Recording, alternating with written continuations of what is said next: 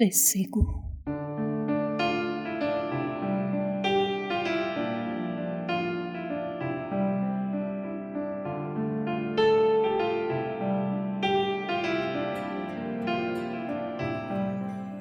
پا برهنه.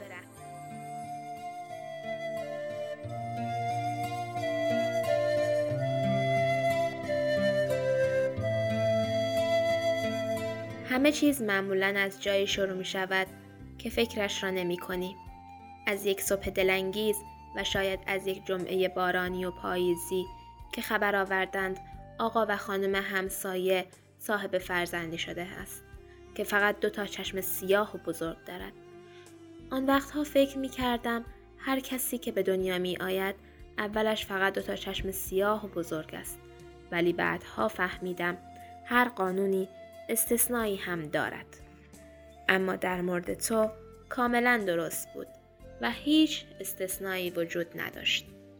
داشتم می گفتم همه چیز از جایی شروع می شود که فکرش را هم نمی کنی. گاهی از یک دوچرخه سواری ساده و یا خواندن کتاب زیبای هانسل و گرته. عجیب است که من همیشه فکر می کردم تو تمام شیرینی های دنیا را برای من می ریزی که من به دنبال تو بیایم. من خوب می دانستم که تو اصلاً هیچ درس جادوگری نخوانده ای و یا هیچ هری پاتری هم همکلاسی تو نبوده. بعد از ظهرهای گرم تابستان وقتی که آقا و خانم همسایه ظهرها خلوت می کردند و می خوابیدند، زمان خوبی بود تا در حیاط خانه تان به بهانه دوچرخه سواری تو را خوب تماشا کنم.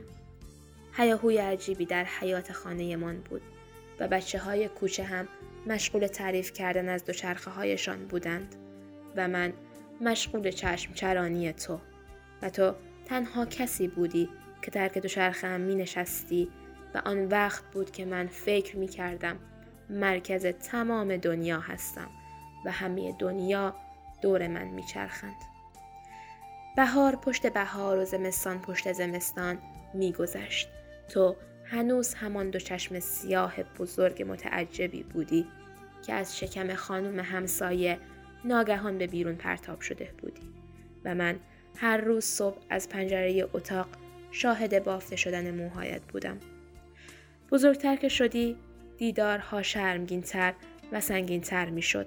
هر روز صبح که آقای همسایه ماشینش را از پارکینگ بیرون می‌آورد و شکمش را که روی کمربندش افتاده بود جا به جا می کرد و بعد با همان شانه آبی رنگی که من و تو برای شانه کردن پشم‌های گوسفندی که روز قبل عید قربان در پارکینگ خانه تان نگه داشته بودند استفاده کرده بودیم، چند لاخی باقی مانده موهایش را صاف می کرد و با شک و دودلی عجیبی تهمانده سیبیل‌هایش را تاب می داد و تو را صدا می زد.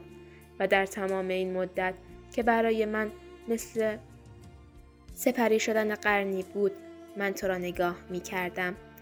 سر به زیر قد کشیده بودی و یاد جمله ملوک جان مادر بزرگم افتادم که می گفت آدمی هرچه بزرگتر می شود سر به زیرتر و افتاده تر می شود، و من باورم شده بود که علت این همه سر به زیری بزرگتر شدن توست.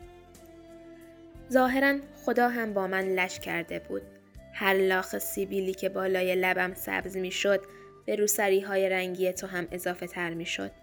جمعه ها و ظهرهای کسالت بار تابستان بیهوده می گذشتن و دوچرخه من کنار حیاط خانه من خاک می خورد.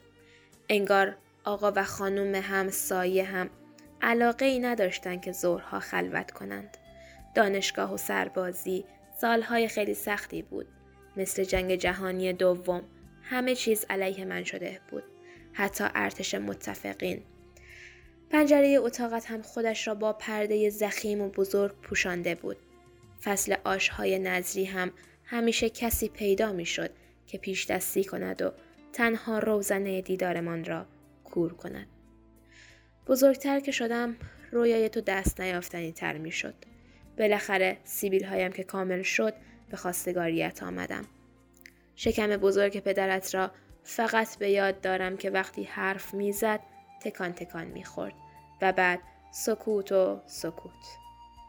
از پله های خانه تان که پایین می آمدم تا جلوی در، ناگهان تصویر شکم بزرگ پدرت برای یک لحظه از ذهنم پاک شد و صدایی در گوشم آهنگ بدی نواخت.